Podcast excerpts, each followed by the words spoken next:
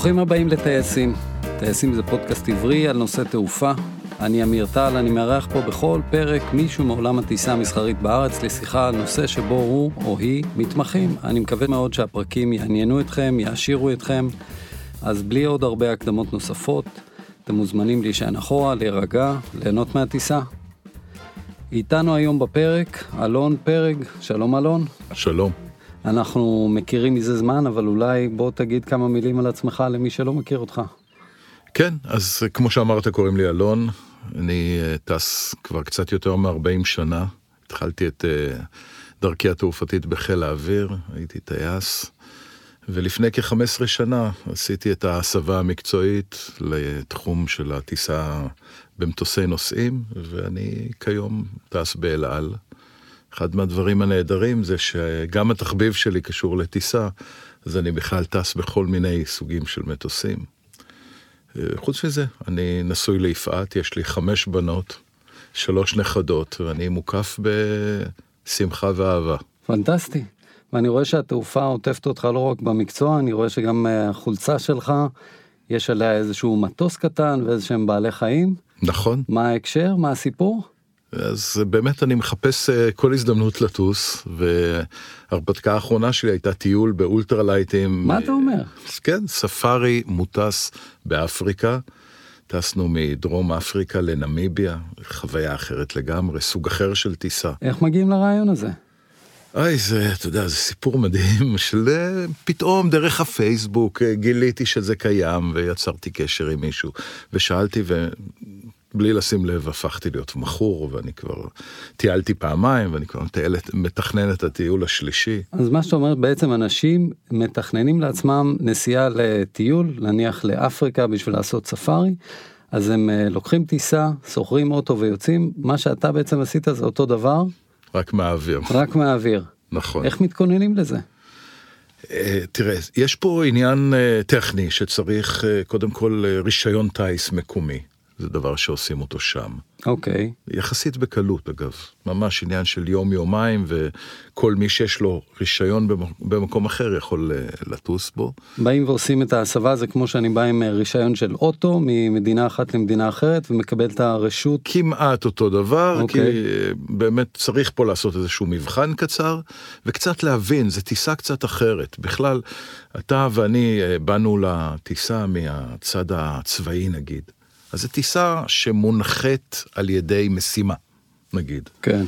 הגענו לחבר... לחברת תעופה ולמדנו להטיס אה, אנשים ממקום למקום, וזו טיסה אחרת שהיא אמנם להביא אנשים, אבל היא מונחית בטיחות בכלל. והטיסה של אה, באפריקה היא טיסה שהיא בכלל בשביל הפאן. זה כבר סיפור אחר לגמרי. מה, מה אתה לוקח איתך במטוס כזה? שבעה קילו. זה מה שמותר לך לקחת. זה נשמע כמו טיול הישרדות. אמ, נכון, מצד שני, בסוף היום אתה נוחת באיזה לודג' מפנק, וכל ההישרדות הזאת הופכת להיות הרבה הרבה יותר נוחה. תענוג. באיזה גובה טסים? זה לא ממש גובה, אפשר לקרוא לזה, זה בעיקר נומך. אה, טסים נמוך כמה שרוצים. לפעמים מטפסים קצת כדי לראות אה, יותר, אבל אה, טסים נמוך, משתדלים לא לעבור קרוב לחיות. וואי, ממש זה מרגיש על צמרות העצים ולגעת בגלוריות של, ה... של בעלי החיים. ובתוך ודיות, כן, זה נהדר. זה חוויה מסוג אחר. תגיד, זה לא מפחיד? כן. הטיסה הזאת? בהחלט. זה מפחיד, זה סוג של אקסטרים. כן. וזה מפחיד. או, או אם נגיד, אה, אם אנחנו רוצים לדבר על פחד טיסה, אז בטיסה מהסוג הזה, אתה חשוף למצב שבו אירוע בודד יגרום לתאונה. יש לך מנוע די קטן של מכסחת דשא כזה, כן. שאם הוא לא עובד, עכשיו אתה בבעיה. אפשר לצאת ממנה יותר, פחות, או בהרבה מאוד תחומים בחיים שלנו, אנחנו נמצאים במצב שבו אירוע בודד יגרום לנו לתאונה. כן. וכן, זה קצת מפחיד. אני חושב על החופשה הזו שלך, ואני אומר, אנחנו נמצאים בתקופה די מוזרה בהיסטוריה. אם היית מסתכל שנים אחורה, בעצם אנשים לא עניין אותם כך לזוז. Hmm. ואנחנו נמצאים בתקופה שהחיים שלנו, א', אנחנו מאוד מורגלים בזה, שחופשה היא נמצאת בחו"ל, בטח אם אנחנו בישראל, שלצאת מחופשה זה לצאת אה, בטיסה ולנסוע רחוק. אה, אנחנו מצפים לזה, אנחנו רואים אנשים שמספרים ומשתפים על החוויות שלהם מחופשות, אה, אנחנו נעזרים בזה בשביל העבודה. בעצם כל המסחר שלנו הוא גלובלי ואנחנו ממש מוכרחים לעשות את הדבר הזה בשביל, אה, בשביל להתקיים בעולם הזה. נכון. זה מביא אותי לחשוב אם כולם לוקחים את הטיסה באותה קלות. אז זהו שלא. יש אוכלוסייה די גדולה של אנשים בעולם שהטיסה עבורם זה פחד גדול. אתה חוקר את התחום הזה של פחד טיסה. כן. ממתי? אה, אני לא, קשה לי לשים את הנקודה המדויקת, אתה מכיר את זה כשאנחנו טסים במטוס ולפעמים אה, מתקשרים אלינו מהקבינה ואומרים יש פה נוסע חרדתי כן. מאוד, ואז יוצא לנו לפעמים לפגוש אותם, ככה זה הגיע אליי, אני חושב ממתי שהתחלתי לטוס באל על, אנשים באו אליי, פגשו אותי, שאלו אותי, ולאט לאט עם השנים מצאתי את עצמי יותר ויותר מעורב בזה, עד שלפני כשלוש שנים כמעט, פתחתי ממש תוכנית בעניין הזה ו- וטיפה, והתחלתי לעזור לאנשים. אז uh, רשמית זה משהו כמו שלוש שנים, אבל מעשית זה ממתי שעברתי לחברת תעופה. אני רוצה ביחד איתך לנסות לנפץ מיתוס שקשור לתחום הזה של פחד טיסה. אני שמעתי שישראלים מחוספסי אור, קיבוצניקים, שעברו צבא, מפחדים פחות מאנשים אחרים. אה, הם יודעים להסתיר את זה יותר טוב. הם, אתה, אתה יודע, אמיר, אתה יודע כמה אנשים פוחדים מטיסה בגדול בעולם? אין על זה מחקרים מדויקים, אבל הערכה הכי שמרנית אומרת שעשרה אחוז מהאוכלוסייה פוחדים כל מאוד. כל טיסה לטוס. שאני ממריא 150 נוסעים, אתה אומר 15 איש יושבים אצלי במטוס? לפחות. ואני לא מודע לזה. לפחות. יש חברת תעופה באוסטרליה שעשתה על זה מחקר, ולהם יצא 11 אחוזים מאלה שטסים. עכשיו תחשוב, יש אנשים שלא טסים, נמנעים מטיסה לגמרי, שזה אירוע בעייתי מאוד. גם בהיבט של הכיף של החיים, גם בהיבט של העסקים, גם אה, מין, תחשוב על מרקם משפחתי, שאבא או אימא לא מוכנים לצאת לחופשה. כן, כן. זה אירוע בעייתי מאוד, וזה כמות אה, אדירה של אנשים בעולם, ואני לא חושב שהישראלים מהמחוספסים פוחדים יותר, כי חלק מהפחד זה, הוא יושב על חוסר יכולת לשלוט במצב. ואנחנו חולי שליטה. חולי שליטה. ממש. בוא באמת, תספר לנו טיפה איזה סוגים של אה, פחדים באים לידי ביטוי. אני מניח שזה לא כולם באותו שטאנץ. אפילו להפך, אני כמעט לא מצליח למצוא שני אנשים שיש להם את אותו תמהיל. אבל בוא נתחיל מהדבר הכי קלאסי, כל האנשים שפוחדים מטיסה, ועוד כמה כאלה שלא מתויגים מזה, פוחדים מ... קפיצות. בוודאי. כולם מרגישים את התופעה הנוראית הזאת שנקראת אה, כיס אוויר, והם בטוחים שזהו זה, המטוס הולך ליפול, להתרסק, להתהפך, בטוחים שסופם מגיע, ואם אני מחפש מכנה משותף, כולם, אבל כולם פוחדים מאוד מכיסים באוויר, ואני כבר רוצה להגיד למאזיננו הטובים כאן, אין כיסים באוויר, זה אחד. האוויר מלא באוויר, זה לא שהמטוס נופל פתאום לתוך איזשהו בור.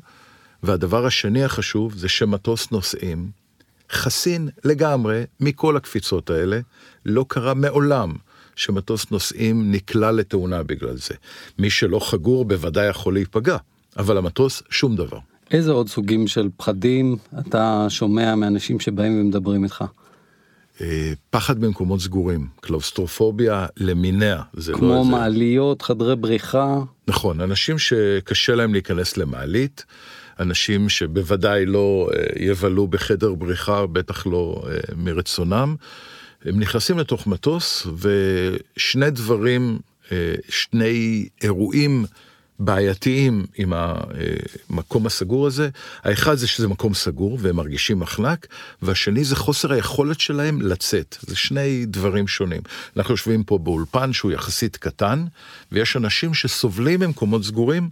שיוכלו לשבת באולפן הזה כי יש להם דלת והם יודעים שיכולים לצאת. המטוס משלב את שתי הבעיות האלה, גם מקום סגור וגם אי אפשר לצאת. אני חייב לספר על איזה אירוע שקרה לפני כמה שבועות בטיסה שהייתי בה בעצם הכנו את כל המטוס ליציאה אה, ותוך כדי שאנחנו בהכנות הדיילת מתקשרת ואומרת שיש נוסע שאומר שהוא ממש אה, מרגיש פחד מטיסה והוא מבקש לצאת. כל הנוסעים כבר חגורים, קשורים, אנחנו עומדים לבקש מהמגדל את האישור להידחף ולהניע ולצאת. ואחד הדברים שהחלטנו לעשות זה היה להגיד אם הבן אדם הזה מספיק אחראי ובוגר להגיד שהוא נמצא במצוקה, שבעצם לא נעמיס עליו מעבר לזה ולא נצא איתו לטיסה, שאנחנו לא יודעים איך הדברים יתגלגלו. אז uh, זה היה מקרה מאוד מאוד חריג מבחינתי, לפחות בנוף של הטיסות, אבל נתנו את כל הכבוד והכלים לבן אדם הזה לצאת ולצאת מהמטוס ולא להיגרר לטיסה שהוא מרגיש שהוא לא שייך ולא נמצא ב... אמיר, זה הרבה יותר שלו. מזה. אתה, אתה אולי נוגע בקצה של העניין. יש המון פחדים בעולם, אנשים שפוחדים מפחד קהל למשל, אני חושב שזו אחת התופעות הכי נפוצות בעולם, פחד מג'וקים, זה גם תופעה מאוד נפוצה. פחד טיסה הוא שונה, פחד טיסה הוא פחד מוות. האיש הזה שישב במטוס הרגיש שהוא הולך למות. כן. וזה פחד מדגם אחר. והעובדה שנתתם לו לצאת משם, הצלתם אותו בראייתו ממוות. כן. תחשוב על, ה, על האירוע הקשה הזה. תגיד, אותו בן אדם יחזור ויטוס? אה, באופן טבעי, פחד הטיסה שלו רק ילך ויתגבר עם השנים. אם הוא לא יעשה עם זה משהו, כן. רוב האנשים, פחד הטיסה, אה, אם הוא בכלל יסכים לבוא עוד פעם לטיסה, הוא יבוא ממקום יותר חלש. מהמקום שהוא בא עכשיו, ולכן הסיכויים שלו להתגבר לבד הם נמוכים יותר. הייתה אצלי אה, משתתפת בתוכנית, שהגיעה שלוש פעמים לשדה התעופה עם כרטיס לתאילנד לבקר את הבן שלה שגר שם. מתה לנסוע. מה זה מתה? חייבת לנסוע. חזרה הביתה. וגם אחרי שהשתתפה אצלי בקורס, לקח עוד זמן, ולפני שבועיים בערך, היא טסה לראשונה בחייה. מגניב. מעבר לגיל 50, לסוף שבוע בסלוניקי, כהכנה לטיול נוסף שהיא תעשה. אבל לבד הפחד רק הולך ומחמיר. אז uh, הצלתם את האיש הזה בראייתו מלמות, אבל הוא לא, לא סביר שהוא יצא לבד מהמעגל הקסמים הנורא הזה של פחד הטיסה. עוד דבר שאני חושב על זה ככה ונזכר שקורה עם אנשים זה שהם מסתכלים על השעון כל הזמן. מה קורה איך הטיסה מתקדמת ואיך היית קורא לסוג הזה? זה אותו סוג אני חושב. אה, אצלם הפחד אה, באמת מותח את הזמן. כן. איינשטיין דיבר על, אה, על הזמן איך שהוא גמיש הפחד נורא מעריך מעריך אותו. אחד מהדברים למשל שאני מציע להם הם, הם רצים בריצת ההמראה. הם נמצאים בתוך המטוס, הם לא רואים כמונו קדימה את המסלול, הם רואים רק הצידה, הם לא יודעים כמה נשאר, והמטוס רץ, רץ, רץ לנצח מבחינתם. כן. אני אומר להם, תסתכלו על השעון, קחו זמן. המראה לוקחת, פעם לקחת זמן, כמה, כמה זמן לוקחת המראה? 40 שניות. דקה. נכון, בין 40 ל-50 שניות כל המטוסים בעולם ממריאים. המסלול נגמר מתישהו. כן, נכון. אנחנו מקווים שלא, נכון, הוא ארוך. אבל בכל מקרה, הם מסתכלים על השעון, ואני אומר להם מראש, קחו זמן, בסביבות 40 שניות, 45 שניות, תרגישו שהמטוס מתרומם. אז כשאתם מסתכלים על השעון ורואים שעברו 30 שניות, זה בסדר כשאתם עדיין על הקרקע. כך גם כל הטיסה. ו... וזה עוזר להם לחשב כמה זמן נותר עוד לסבל הזה. בואו רגע נדבר על הדבר הזה. בעצם אתה אומר שהמקטעים של הטיסה הם יחסית חזויים. כן. יש להם אורחים פחות או יותר קבועים. נכון. אנחנו יכולים לתת למאזינים קצת מושג על הקטעים השונים של הטיסה, כמה דבר כל, אה, כל חלק לוקח? נכון. אני, אה, אני רוצה להתחיל ממקום, אה, מהמקום היותר משמעותי פה. אחד מהבעיות העיקריות של האנשים שפוחדים מטיסה זה חוסר היכולת לשלוט במצב. כן. הם באים ואומרים לי, תראה, בכביש אני שולט במצב. בוא נאמר שזה נכון. זה לא נכון. משאית שנכנסת בך מאחורנית, אתה לא ממש לא שולט בזה, או רכב שיוצא לעקיפה מולך. אבל אם אני נותן להם, כמו שאתה אומר עכשיו, קצת כלים לחזות מה קורה, ואני אתן מיד כמה דוגמאות, אני נותן להם קצת יותר יכולת ל- לשלוט במצב. אז בואו באמת נתחיל לעשות סדר ככה. בעניין הזה. הטיסה מתחלקת לכמה מקטעים ידועים מראש. המראה כבר אמרנו, הריצה על המסלול לוקחת בין 40 ל-50 שניות, לא יעזור שום דבר, זה המצב. משהו כמו עוד 40 עד 50 שניות אחרי זה, אפשר לצפות להפחתת כוח. שומעים את הפיו הזה שהמנועים נחלשים. אני לא אה, אעבור פה על כל התיאוריה שעומדת מאחורי זה, אבל מאזיננו, זה שאתם מרגישים שהמטוס בקושי המריא, זו טעות שלכם. המטוס מתוכנן להמריא עם מנוע אחד פחות, ואם כל המנועים פועלים, הוא, יש לו כוח אדיר, וכשהוא מגיע למשהו כמו 1,500 רגל, 500 מטר מעל פני השטח, הוא מחליש את כוח המנועים, זו תופעה טבעית. צפו לזה.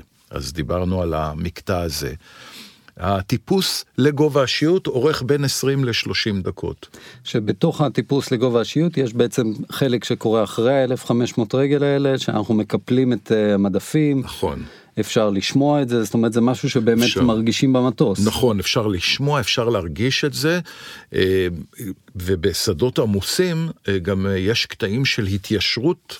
בטיפוס, שבהם המנוע ממש נסגר וכמעט לא שומעים את כוח המנועים, צפו לזה, בעצם טיפוס במדרגות כזה, נכון. שמתיישרים, נכון. ממשיכים, מתיישרים, ממשיכים ושומעים את המנוע נסגר ונפתח וזה נכון. עלול לגרום לאיזושהי תחושת אה, אי נוחות. נכון, אי נוחות כפולה, א' של השמיעה, והשנייה שאתה מרגיש שהאף יורד ואתה חושב שאוי ואבוי אנחנו צוללים, אז רק להיות מוכנים בקטע הראשון, כמו שאתה אומר, אה, להיות מוכנים שהמנועים לפעמים עושים יותר רעש ופחות רעש, וכל הנגיד חמש, שש דקות הראשונות של הטיסה, זה תופעה מאוד טבעית שמרגישים אותה.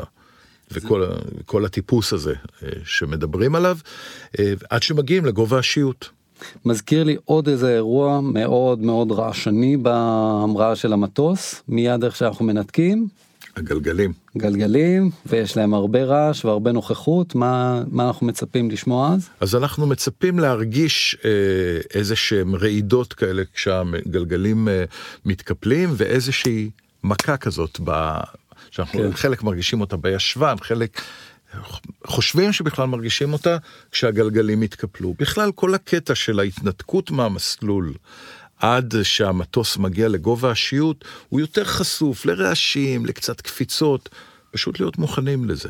בעצם צריך להבין שהמטוס מתוכנן אה, להיות אה, חלק בטיסה. את הגלגלים הוא צריך רק בשביל ההמראה ובנחיתה, בגלל זה מיד אחרי הניתוק אנחנו מקפלים אותם, כדי שהמטוס יהיה יותר יעיל, אווירודינמית ויוכל לטפס ולהגיע לגובה שיוט ולצרוך פחות דלק. נכון. ואפשר לצפות אה, לשמוע אותם יורדים ממש בדקה האחרונה, שתי דקות האחרונות לפני, ה, לפני הנחיתה. נכון. אז אנחנו ממשיכים לתאר את המהלך של הטיסה ואנחנו קיפלנו את כל המדפים, אנחנו עוברים לנסיקה. אחרי זה בערך חמש דקות אחרי ההמראה, עשר דקות אחרי ההמראה, שומעים דינג. דינג, נכון. מה זה אומר? זה אומר שהגענו לגובה שבו אה, מכבים את שלטי הידוק החגורות, והדיילים יתחילו לקום ולשרת אותנו, גם לנו מותר לעשות את זה, אם תנאי הטיסה מאפשרים את זה. בכלל, לא מעט אנשים מוטרדים מהצלצולים האלה. כן. ואנחנו מדברים היום רק בכותרות, אז כל הצלצולים שבמטוס הם קשורים למנהלה של הטיסה. זה הטלפון בין הדיילים, זה הדלקה או כיבוי של שלט, שלט הידוק החגורות, אנחנו גם אה, אולי נדבר מילה על, עוד קצת על הידוק, על הידוק חגורות כשצריך. אבל זה כל, זה כל הצלצולים שיש. לא, אין שום אירוע חירום שמתחיל בצלצול או מודיעים עליו דרך איזשהו דינג כזה. כן. ואז אנחנו מתקדמים מתקדמים מגיעים לגובה השיוט בעצם אה, אני חושב שזה כמעט משהו ששקוף לנוסעים. נכון. כי מרגע שהתחילו להתיר את החגורות ולהתחיל את השירות בטיסה כבר דברים קורים דברים זורמים. נכון. אה, וכשמגיעים לגובה השיוט רואים את האף קצת יורד את הכוח קצת נסגר אבל כמעט שלא מרגישים שום דבר. זה רק אנחנו רואים את זה אמיר לדעתי הנוסעים אפילו לא מרגישים את אה, סוף הטיפוס הזה שנעשה מאוד עדין. ואז נוסע שהקשיב לפני הטיסה ויודע שהטיסה הולכת להימשך לצורך העניין 3 שעות ו-45 דקות. מתי הוא צריך לצפות שיקרה משהו חדש? אז הדבר הבא הוא כחצי שעה לפני הנחיתה המתוכננת, שבו המטוס עובר להנמכה, הוא בעצם אה, גולש לנחיתה. המנועים עוברים למהלך סרק, זה קצת דומה למכונית שאנחנו בירידה מהר, עוזבים את הגז, המנוע עובד, הכל בסדר, אבל אנחנו כמעט לא משתמשים בכוח שלו. אפשר להרגיש שהמטוס עובר להנמכה, אה, קצת תחושה כמו במעלית שמתחילה לרדת, אה, והשקט כתוצאה מזה שהמנועים אה, עובדים בהילוך סרק, והמטוס מתחיל לגלוש לו להנאתו לכיוון הנחיתה. בתא הנוסעים, הדיילים יתחילו לסדר את המטוס ולארגן אותו לקראת הנחיתה. חברות תעופה שונות מחליטות מתי הנוסעים צריכים לשבת. אצלנו בחברות הישראליות זה בדרך כלל, זה השלב שבו מהדקים את החגורות, יש חברות שקצת יותר מתירניות בעניין הזה, ו... ומתחילים להנמיך. ההנמכה הזאת לוקחת, כמו שאמרתי, כחצי שעה, אבל משהו כמו עשר דקות לנחיתה. אנחנו נשמע ברמקול איתות מיטה הטייסים, באל על אנחנו אומרים צוות גובה עשר, זה בערך עשר דקות לנחיתה. בחברות אחרות בהחלט יכול להיות שיגידו משהו אחר. אז זה עוד איזשהו אה, סמן זמן על הטיסה, עשר דקות לנחיתה, ומשהו כמו שתי דקות לנחיתה, נרגיש עוד פעם את הגלגלים שדיברת עליהם כל כך נכון.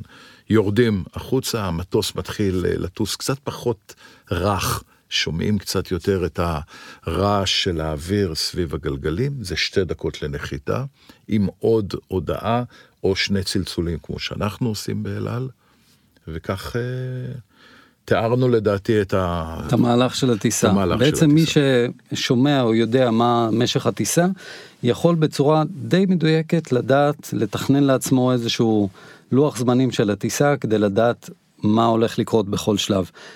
בוא נדבר טיפה על המטוס. כן. איך המטוס מכין אותנו או מבטיח את זה שהטיסה שלנו תהיה נעימה, בטוחה, מרגיעה? המטוס מטוס הנוסעים אגב, לא כמו המטוסים שאנחנו טסנו בהם אה, בצבא, בנוי בתפיסה מאוד חשובה, שבה כל אירוע בודד לא יגרום לתאונה. נגיד אם אתה מסתכל על F-16 בצבא, אם קבע לו המנוע, תהיה פה תאונה. מה תהיינה תוצאות התאונה, לא ברור, אבל מטוס נוסעים בנוי אחרת לגמרי. כל מערכת חשובה, יש לה גיבוי. אם מטוס, כמו שאתה מטיס, יש לו שני מנועים, גם אני בעצם מטיס כזה, שני מנועים, מנוע אחד לכאורה מיותר. אפשר לטוס בלעדיו בכל שלב של הטיסה. אה, מערכות אה, חשמל, אתה טס עם מטוס שיש לו ארבע דרגות של יתירויות, במטוס שאני מטיס דרימליינר יש שמונה דרגות של יתירויות של חשמל. כל מערכת שיכולה להתקלקל, אם היא חשובה, יש לה כמה גיבויים, וזאת אה, תכונה מאוד חשובה וקריטית למטוסי נוסעים, ולכן אם אתם חושבים שכשאתם נמצאים במטוס, אתם אה, רק ממתינים שכל תקלה הכי קטנה ואתם נופלים, זה פשוט לא נכון.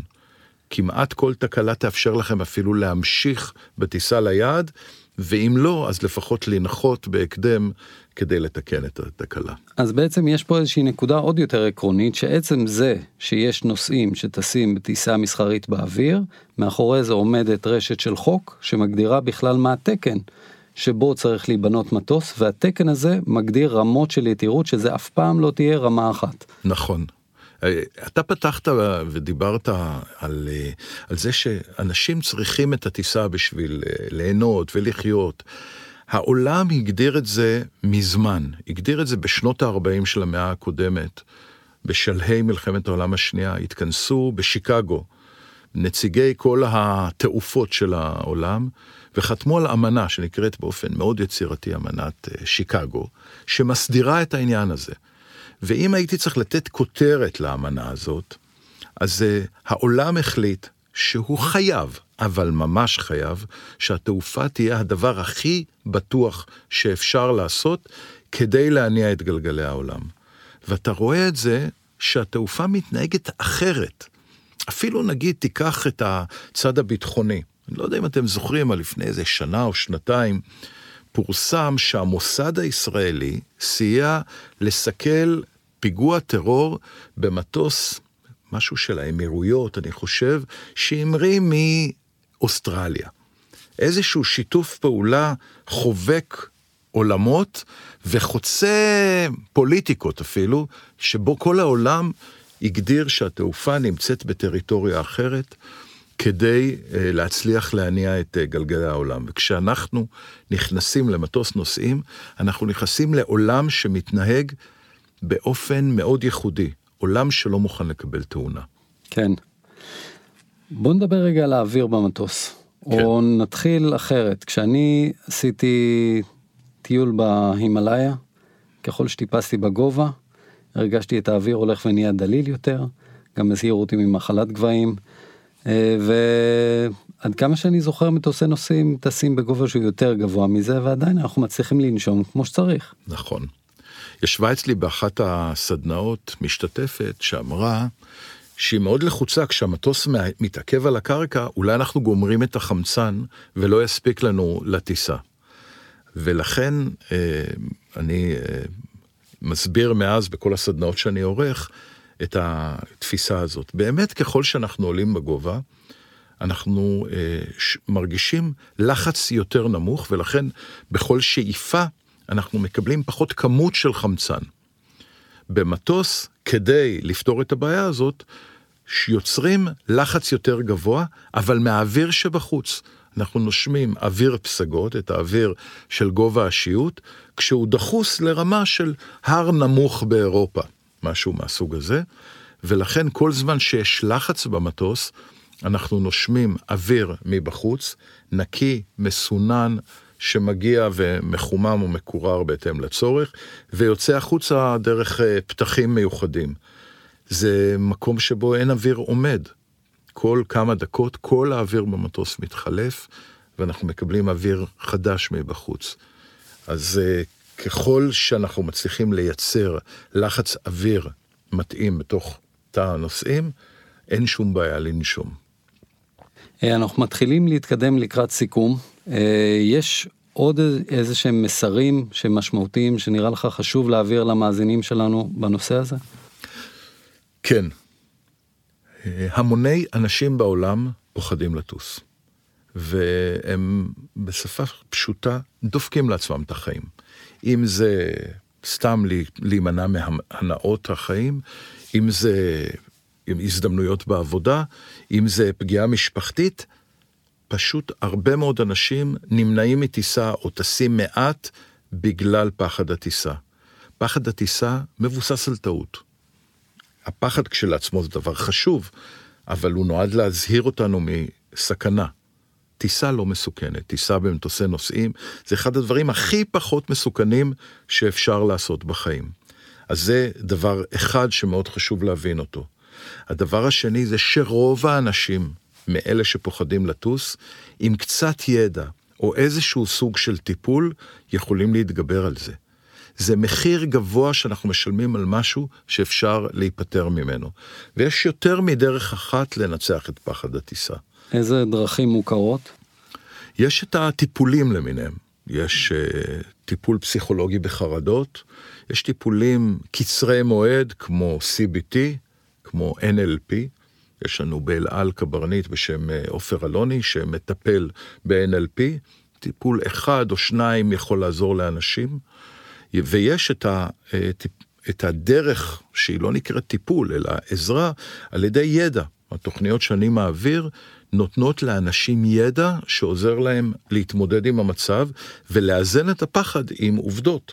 כשאתה יושב במטוס והמטוס קופץ, אבל אתה יודע ששום דבר לא יקרה מכיסי האוויר האלה, ואתה מבין ממה הן מגיעים, ואתה מבין למה אפילו אתה מרגיש דברים שהם לא נכונים, היה, אתה יכול לאזן את הפחד ולהתחיל לשלוט בסיטואציה.